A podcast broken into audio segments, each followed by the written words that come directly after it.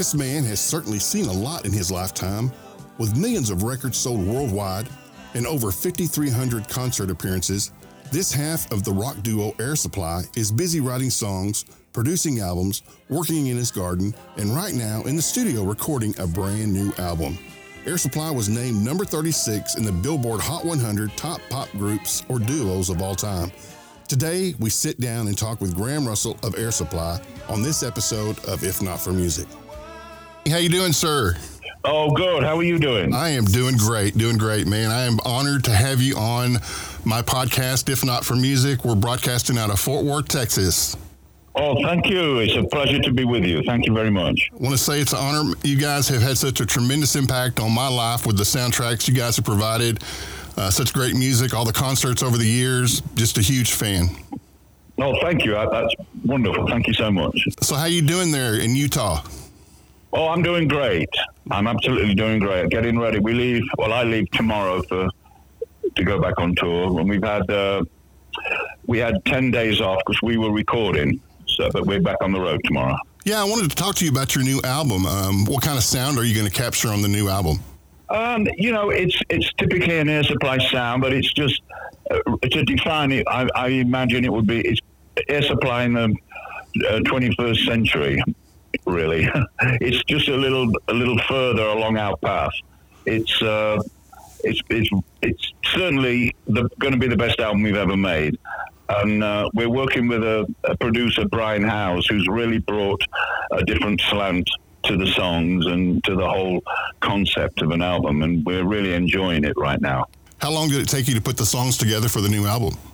I write all the time, even if we're not doing an album. I pretty much write every day.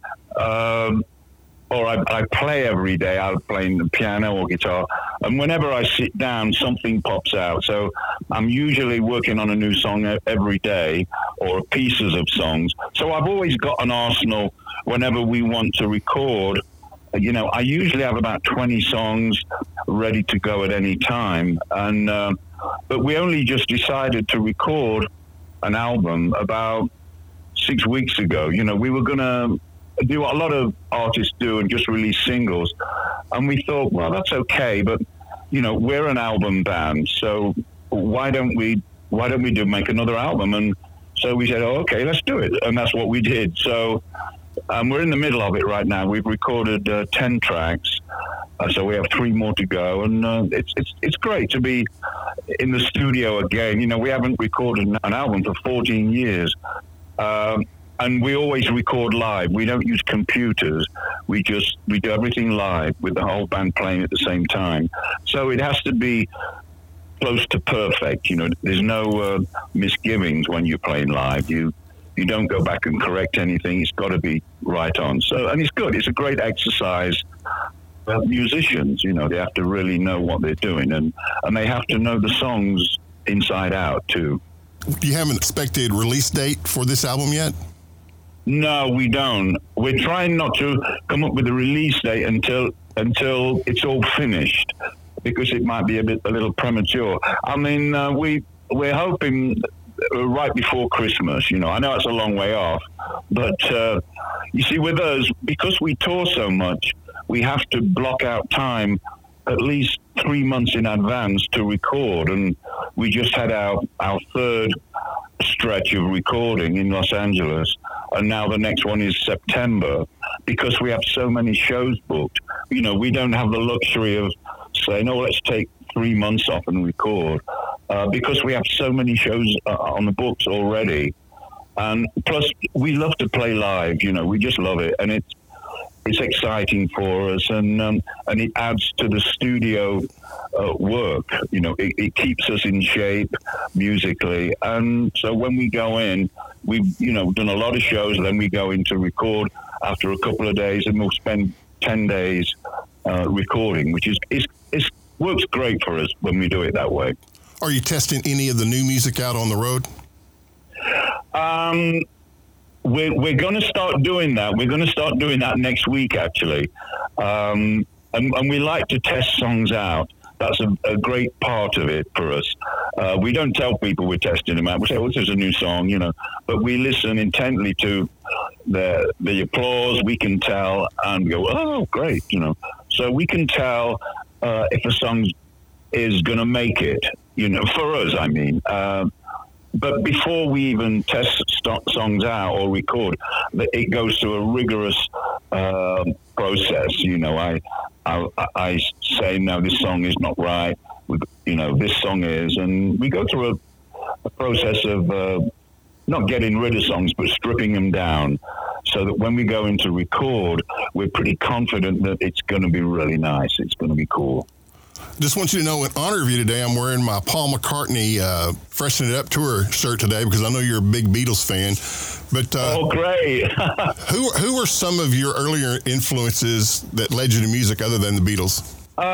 Well, you know, I'm the youngest of two children, and I grew up in a very working-class family in the centre of England. And all we had was the BBC radio for years.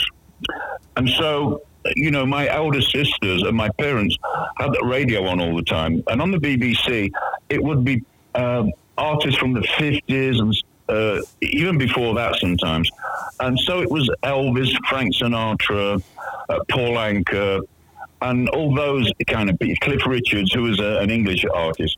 So it was those early artists that really influenced me before the Beatles came along.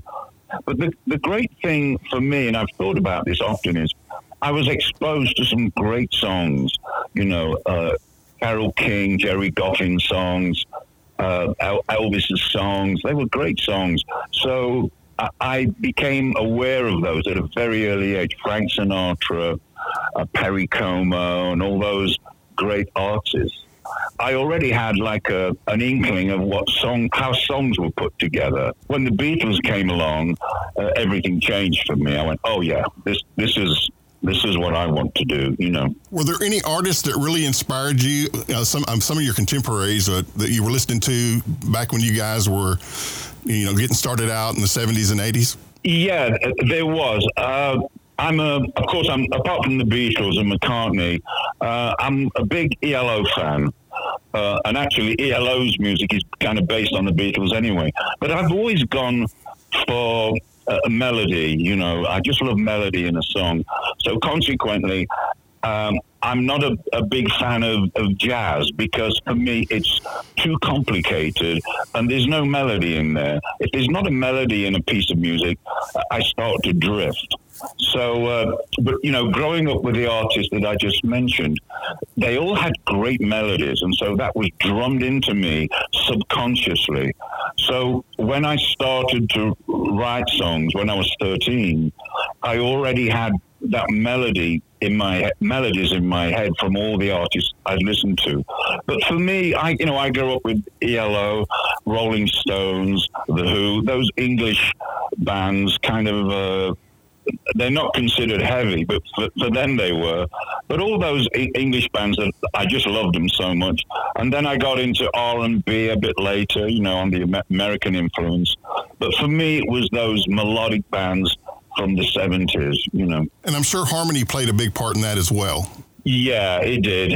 I just love harmony. And it was, once again, it was really a subconscious thing coming from everything I listened to. It's quite amazing how, when you're young, different things influence you, and you're not even aware of it. Not just music, but, you know, life in general, your daily things that you do. It's all, you soak it all up when you're a young teenager without realizing it. Music for me was everything, and harmony, I just loved it. I mean, I remember listening to the Everly Brothers when I was like 10 years old at school, and people were saying, oh, there's this song called Kathy's Clown by this group, the Everly Brothers, and their two brothers. I'm like, oh, wow. And I listened to it, and the harmony is so beautiful, so close, because they're brothers. And I thought, wow, that's beautiful, you know. And everything they recorded was a two-part harmony. So that really was drummed into me, too. For me, when I write a new song, obviously there's the melody there, but the next thing I think about is the harmony right there. And I always come up with a beautiful, super tight harmony that I know either Russell or myself is going to sing. But also, when I bring a new song to Russell, you know, I'll sit down and play it on guitar or piano, and I'll just sing it, and he'll jump in and sing that harmony straight away without me even saying anything. He just does that. And he did that with years ago with Lost in Love. I was playing it to him on guitar, and I started to sing it for the first time, and he just jumped in and sang the harmony, and it sounded great. And I went, oh, that's beautiful. So it's a natural thing too, that fortunately between Russell and I, with all the songs, we both sing together really tightly, you know, not unlike the Everly Brothers, though I think they were super tight, but we just love harmony. It's a beautiful thing. It takes a melody to the next level. I saw David Gates and Bread in concert on their 25th reunion tour back in the mid-90s. And one of the things he said that really kind of impressed me was, he said, if I'd have known these songs were going to be around 25 years later, I would have recorded them in a lower key. Do you guys kind of look at that, kind of sort of like that, something like that? Yeah, that's funny, yeah. Yeah, there's two songs that we've dropped the key, and they are Making Love Out of Nothing at All, which originally was in G, and now it's in E. So we've dropped that 1.5 steps, which is not that far. And Lost in Love used to be in G, now it's in F. So that's dropped a full step. And they're the only two songs we've dropped. I mean, everything else, Two Less Only People, All Out of Love, which is very high, are all in the original key. So we're doing okay right now. But funnily enough, when I finish a new song, I move it around to see what key really is going to fit Russell. Because I don't want him singing something super high anymore, because it's a real strain, you know. So the new songs are still high, but they're not up there with high Ds that he used to sing. And now I like to keep it around A and even a B, B flat. So we're very conscious of that. But I'm sure, you know, there are a lot of artists who didn't realize their songs would be real songs for everyone, for generations, that is really high, you know. And here we are, we're vintage musicians singing the same songs and hopefully doing it really well. 47 plus years later, I think you guys are still doing a great job. Me and my wife saw you right before the pandemic. We went and saw you guys out at Windstar in Oklahoma. You guys put on an awesome show. We totally enjoyed it. Oh, great. Yeah, we're playing that again soon, too. That's a great venue. And it's funny, every time we go there, the place is expanding. It's like getting bigger and bigger. But we've played it for a long time, and it's great to be there. But thank you for that. Yeah, we're very proud of our live show. You know, we've kind of got our live show down. You know, in our career, we've done over 5,300 live shows. So by then, we should have it down, you know. But we love to play live. We love the thrill of the audience there, getting in amongst everyone and seeing people's reactions. Are they laughing, they're crying, and everything in between. So it's a great thrill for us, even more than recording. We just love to get on stage. And, you know, Russell and I said years and years ago, because people say, oh, are you going to retire? We say, no, we're going to stop playing when the people stop coming to see us, because we wouldn't want that to happen. We want to go out on our own terms, you know. But I don't think that's going to be for a while. We're both feeling great. We're pretty fit for people of our years. And, you know, every day the live show is our main focus. Everything's geared towards that. First and foremost, you guys are a rock band. Anybody that's ever seen you live would realize that you guys are a rock band. At 5,300 plus shows, what do you do to keep your show fresh? For me, and I think for a lot of artists, you've got to stay fit, because if you're fit physically, mentally, you're going to be sharp. And when you do work out, as I do every day, it keeps you mentally active and aware, and that's very important. And sometimes, you know, you go, oh, I don't feel like it today. But you just do it, because the end result is the show. And if you have a better show, that's what it's all about. So, you know, I'm very conscious of what I eat. I never have a glass of wine before the show. Russell doesn't drink at all. Most of our band and crew don't drink, which is very rare for rock and roll people. But, you know, when you're up at our age, you know, you've got to be conscious of that, because you can't have a lifestyle where you eat junk food and you're drinking all the time. You can't do that and get on stage and give a great show. You just can't. And it's funnily enough, you know, looking at all the other artists, like even McCartney and the Stones, they're the same way now. They don't drink anything. You know, Mick Jagger runs 2 miles before he goes on stage. It's all that kind of thing now, because we're older than we used to be, obviously. You know, we never go out anywhere after a show. In the 80s, we'd, you know, go out somewhere for dinner or go to a club or something. And now the thought of that is like, this defies it. Wow, how do we ever have the energy to do that?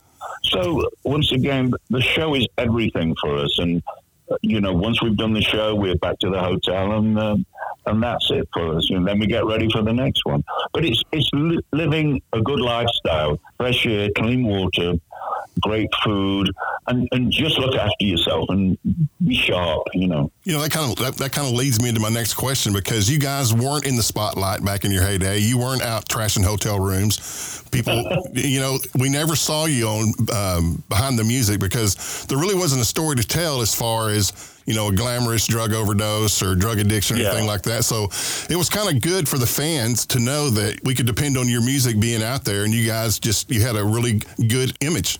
Yeah, well, we do, and thank you for that. But you're right, in the 80s and 90s, we weren't that band that were in the papers. We were hardly in the papers at all. We just weren't news. We weren't good copy. We were the two guys from Australia who got the suntan and always smiling, and they spoke funny, and they have all these love songs. You know, that really wasn't good copy for anyone. But we're reaping the rewards now, because we're on top of our game. We love what we're doing, and we see ourselves doing it a long time. Yeah, it paid off. You know, not going out and doing crazy things and getting drunk all the time. That's just not us at all, you know. And now we are reaping the rewards, because we can get out and know we've got a great show, and we're on top of everything, and that's what it's all about for us, you know. One of the things I learned from watching a bunch of your interviews to prepare for this interview here was you're an avid gardener, which my dad is. And I'll tell you a little story here. My dad, he grows a garden every year. He has tomatoes growing all over his garden in different spots, and he doesn't realize why are these tomatoes sprouting up? I'm not planting them. And I was listening to your interview, and you said, for you that don't know it, tomatoes are perennial. That means they're going to come back every year, whether you plant them or not. I don't think he realized, he's been gardening for years, I don't think he realized he was working with a perennial there. Yeah, they are a perennial, yeah. And you're right, not a lot of gardeners are aware of that. They plant them every year. But if you prune them, instead of pulling them up and prune them, they will come back and they'll thrive. But, yeah, I'm a big gardener, and I have been for a long time, and a lot of my ancestors were gardeners, so I think it's in my blood. But it's a great balance for me. You know, I'm fortunate enough to have a big greenhouse where I live, and my greenhouse is geothermal, because, you know, I live in Utah and get a lot of snow, but my greenhouse is sunk into the ground 10 feet, and it heats and cools itself. It's, you know, it does its own thing. But it's great for me, because I can grow food year round, and when I come off the road and I'm a bit, you know, tired, a bit fried, I go in there and I get rejuvenated, and it grounds me. And, you know, I've got all the plants, roses, and all kinds of vegetables. And it's just wonderful for me. Of course, Russell has no interest in anything like that. But for me, it's great. So I like to live a balance where I can garden. And I can garden even in winter when there's 5 feet of snow outside.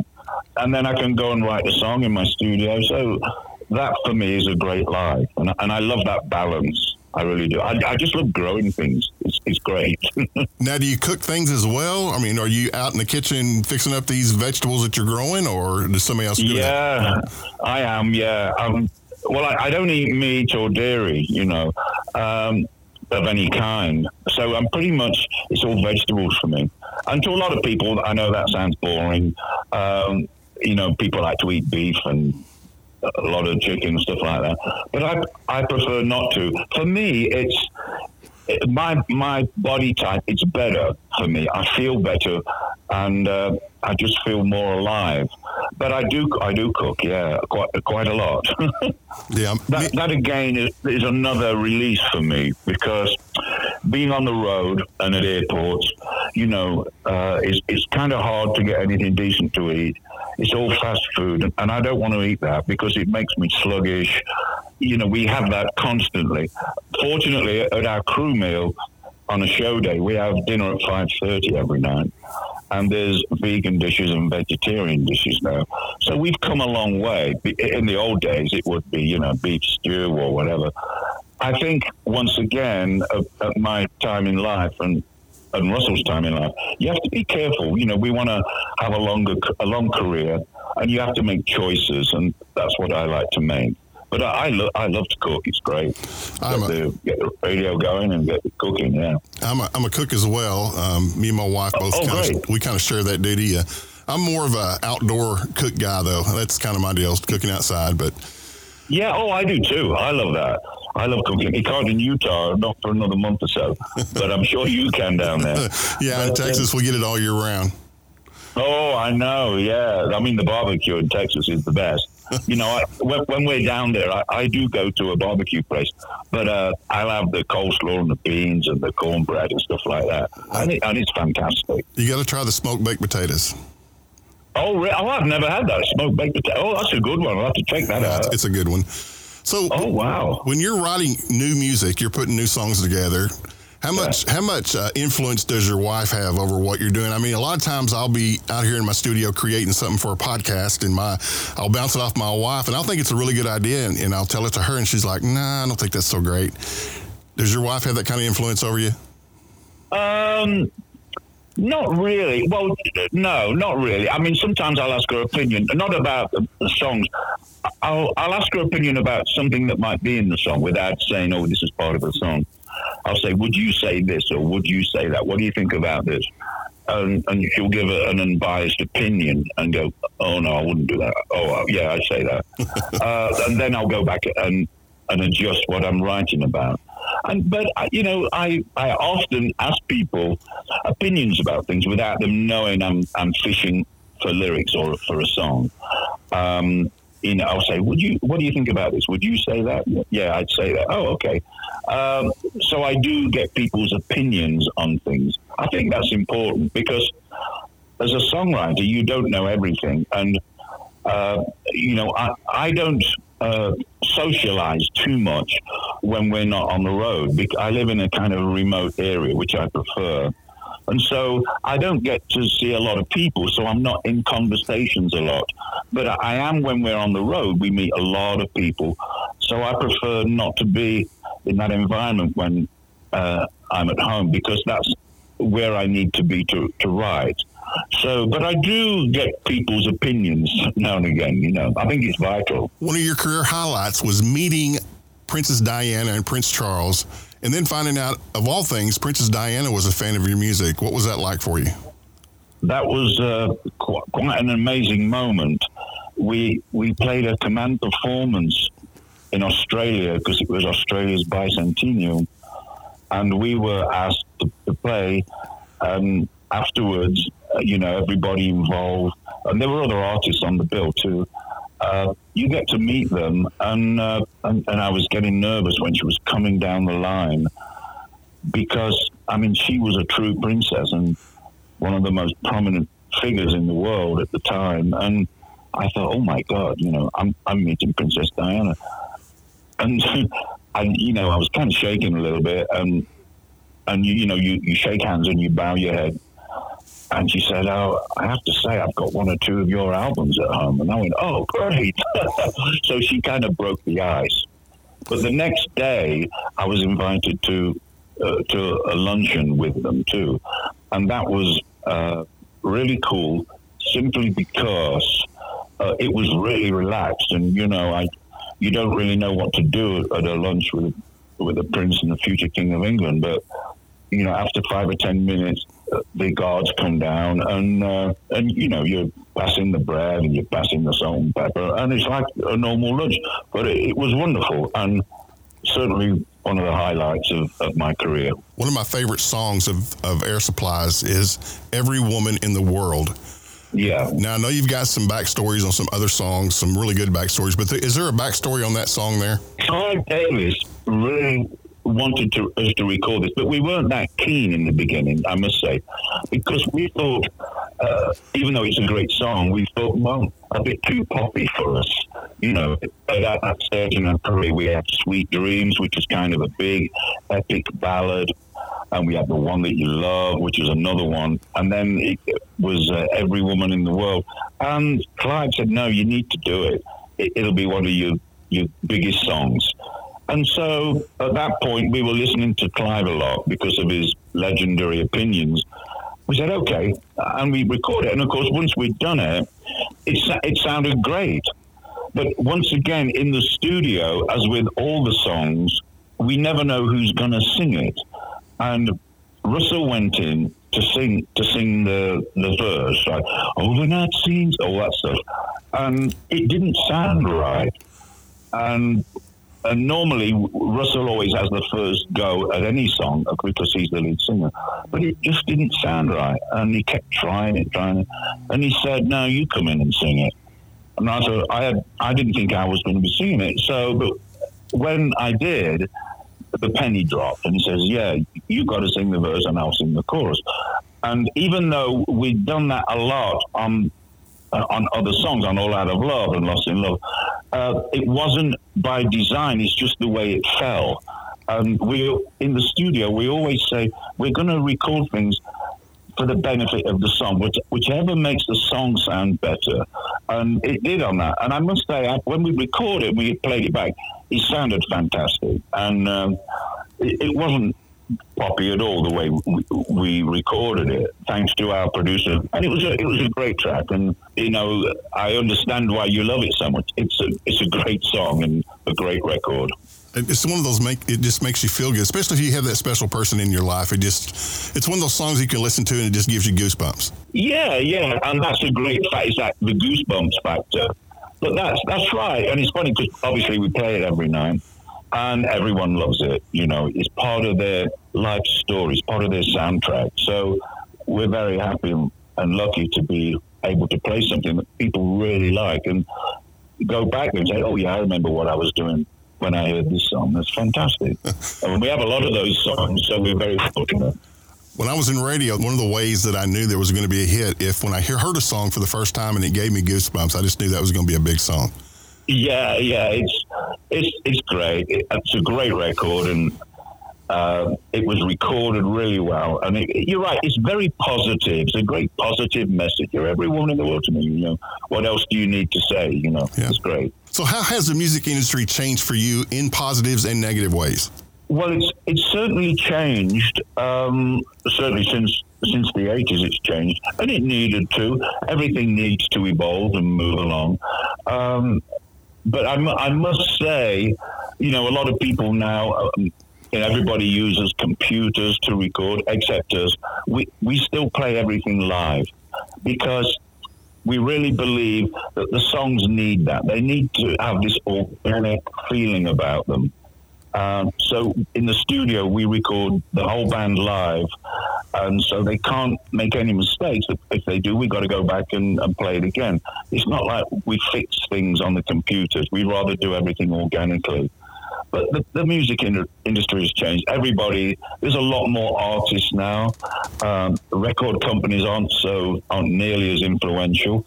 And now it's not a matter of if you have a record deal, it's a matter of how many streams you get, how many likes you get. If you get, 400,000 or 500,000 streams, then you're a viable artist. But for us, because we're old school, if you like, we learned our trade the hard way. We got in the trenches and learned from the ground up, learning to play, to play to an audience. And we don't just, as you know, we don't just get up on stage and stand there. We engage everybody and the audience engages us. So it's a whole attitude that we have. But the music industry is, it's just kind of strange now for us because we see it. There are so many artists out there. And for us, they kind of sound, a lot of them sound similar. I can't tell one from the other, to be honest. But that's just the nature of everything. But the positive side of it, I think, is there are more people out there that have a voice now. And they're writing songs and they're making records, which is really cool.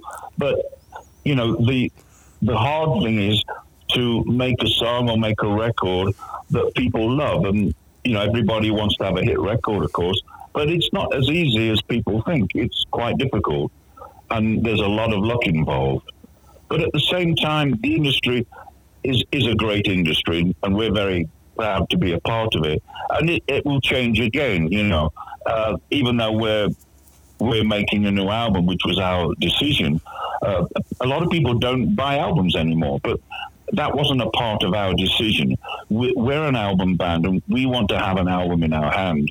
I mean, people will be able to stream it, obviously, but we're more, our fans want something to look at and something to hold that's tangible, and that's why we did it again. But the music industry will certainly evolve even more. Who knows where it's going to go? It's hard to say. I mean, when we first went from cassettes to LPs, it was a big jump. Then from LPs to compact discs was a huge jump, and people resisted that. But now it's all streaming, and funnily enough, vinyl is making a big comeback too. So maybe it's cyclic. Who knows? We might be listening to cassettes soon. I hope not. Maybe we go back to 8-track. I remember when I had one of your... Oh, right, 8-track's even the first, yeah. I had one of your albums on 8-track way back in the day. Yeah, I mean... We've been through a whole slew of different, ways to listen to music, and it's kind of weird. But we were able to sit back and look at it all because we've been around for so long, and it's fun, you know.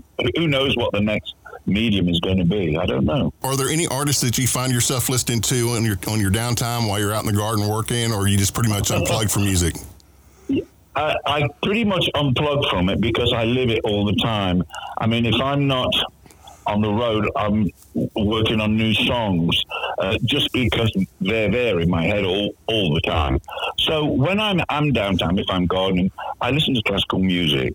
I'm a big classical fan, and for me, that's where all the inspiration is. You know, listening to the masters, Beethoven, Mozart, Vivaldi. I listen to all those quite a lot because I don't want to listen to a vocal band because I have that in my head all 24 hours a day.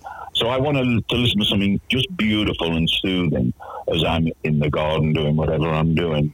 And for me, classical music is it. Once again, when I was like 6 or 7 years old, listening to Frank Sinatra on the BBC in England, a lot of the music then was classical too. They would play 50% classical music. So that's ingrained in my brain too, and I just love it.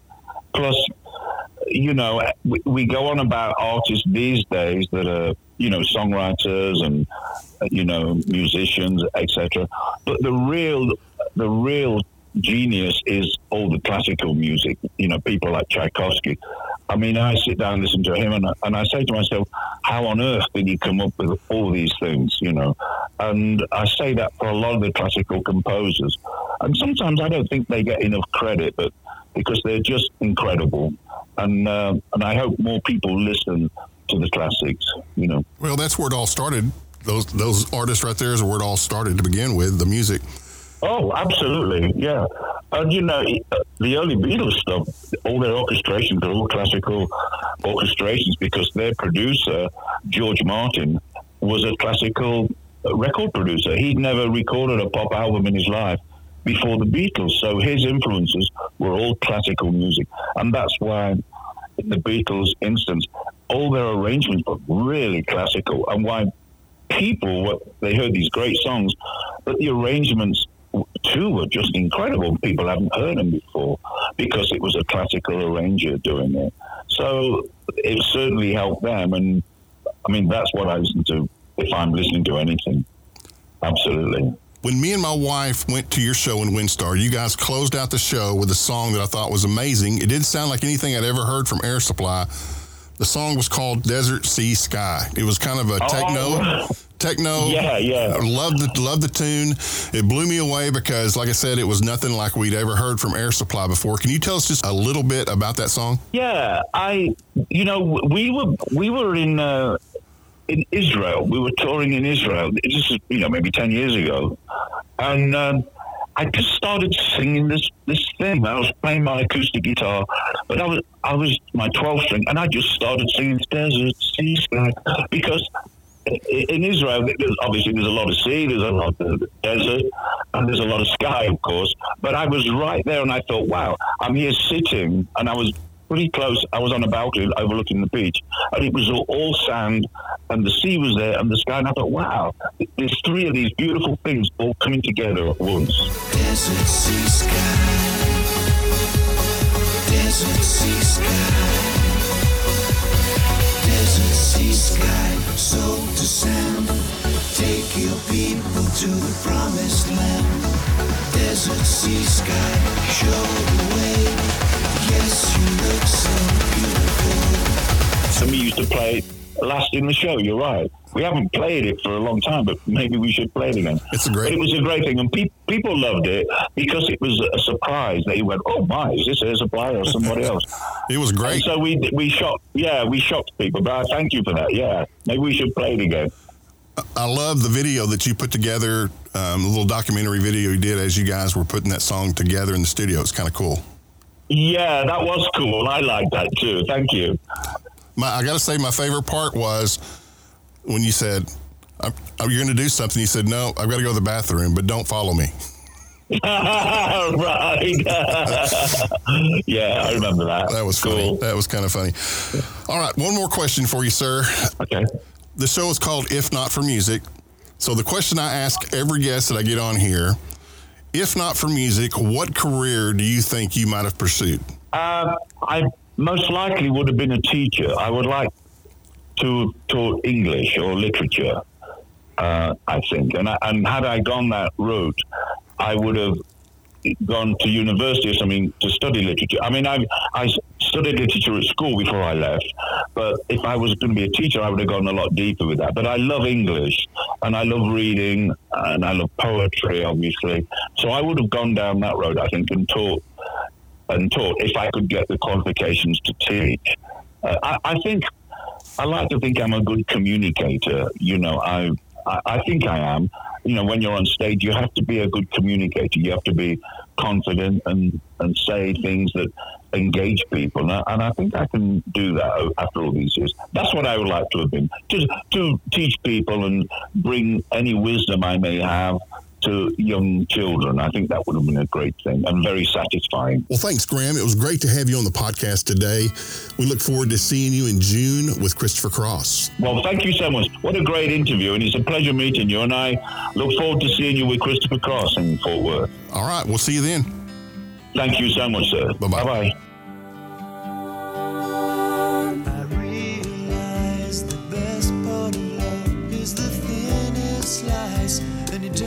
Can't